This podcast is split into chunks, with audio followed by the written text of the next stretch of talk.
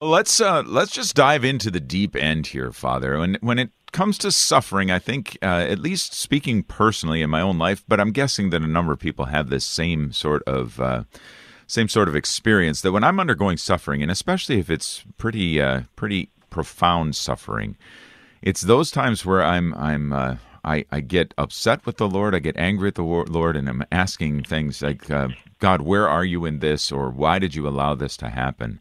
Um, is that pretty typical? Does that make sense in our human realm?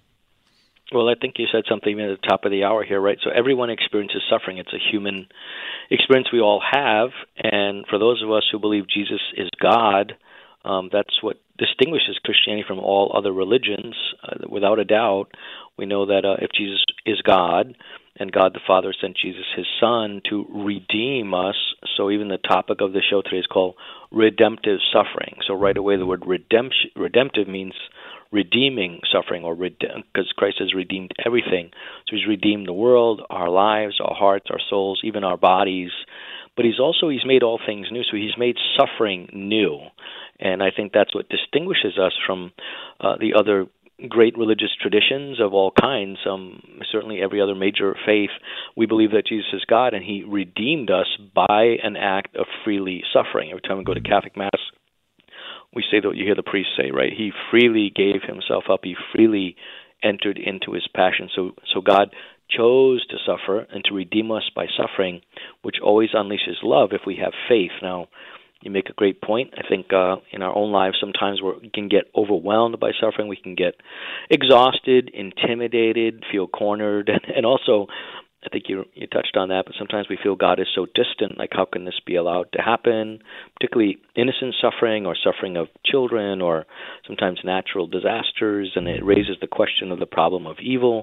You know, the how can God be good? But but we do. Suffering is a universal human experience, but I would say the short diving into the deep end, as you said, the deep end is the cross of Jesus Christ. So that is the depth of the oceans of redemptive suffering, is trying to see our own suffering in light of the suffering of Christ, who was innocent and trying to make sense of it, but also, you know, we'll get, I'm sure we'll get it to it later in the program, but uniting our sufferings to His. So mm-hmm. we all suffer. We suffer emotionally, psychologically, physically, and sometimes suffering of the heart, being kind of feeling alone or separated from God and others if we're suffering some. That's probably the hardest part, I think, when people mm-hmm. feel sort of by themselves and they're suffering you know, two people can have cancer, right? One person has a bed surrounded by loving family and friends and faith and clergy and everyone sort of praying and they're sort of praying someone home to God. Whereas sometimes I go anoint someone, they're in the hospital all alone. They might be alienated from their families or have no one living anymore, and they're by themselves physically.